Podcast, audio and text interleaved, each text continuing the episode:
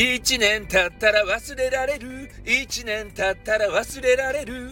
ね。えー、何の話かというと、えー、久しぶりにですね、スナックあつこっていう方がやってたんですよ。番組を。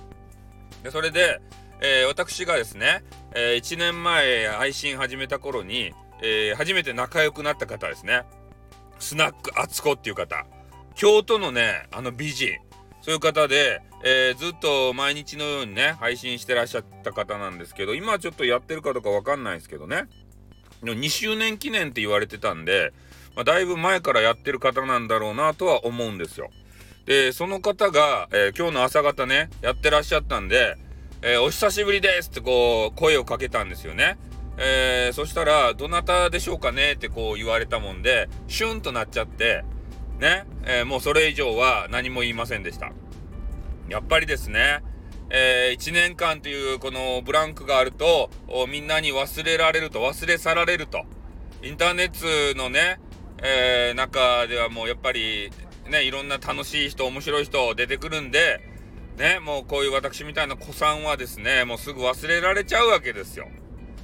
ね、もうそれ以上ね、えー、絡もうとは思わなかったんで、多分ね、もう二度と足を踏み入れることはないんじゃないかなと思いますよ。スナックあつこさん。ね。多分こんなね、あの、放送期間でしょうけれども。うん、いや、でもね、なんか着物のお姿のね、えー、写真をウプされていて、えー、オフ会とかもやられたみたいですよね。うん、本当のリアルスナックあつことか言って、ね、なんかカラオケとかさ、いろいろ楽しんだりして、あの、美人やけ会いたかったっすね。うん、もう美人大好きやん。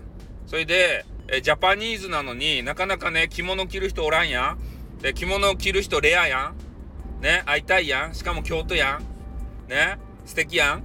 ね、そんな感じでね、ちょっとめちゃめちゃ可愛い女子がいるんで、まあ皆さんはね、えー、見かけたら交流してみたらいいんじゃないかなと。トークがね、うまいとですたい。で、京なまりですたい。たまらんですたい。ね、そういうのをたまらん女子がいますんで、スナックあつこっていう人。ね。ぜひ見かけたら、あの、後ろ姿の着物美人みたいな、えー、サムネをつけてらっしゃる方ですね。えー、なので、この方ともね、がっつり交流していただきたいなと。で、私は私ですね、えー、また、え新しい激川ガールが見つかったら、皆さんに紹介していきたいなと、常に思っておりますんで、ね、え今日も、スタイフの中、あとツイッターの中で、え激川ガールをね、探していきたいと思います。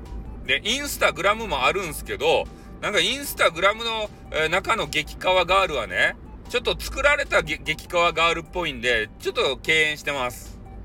やっぱね、ツイッターっていうのがね、こう自分のなんか内面っていうか嫌な部分とか、えー、そういうさ、えー、本来の自分が出せてるんじゃないかなと思ってるんで、ツイッターが大好きですね。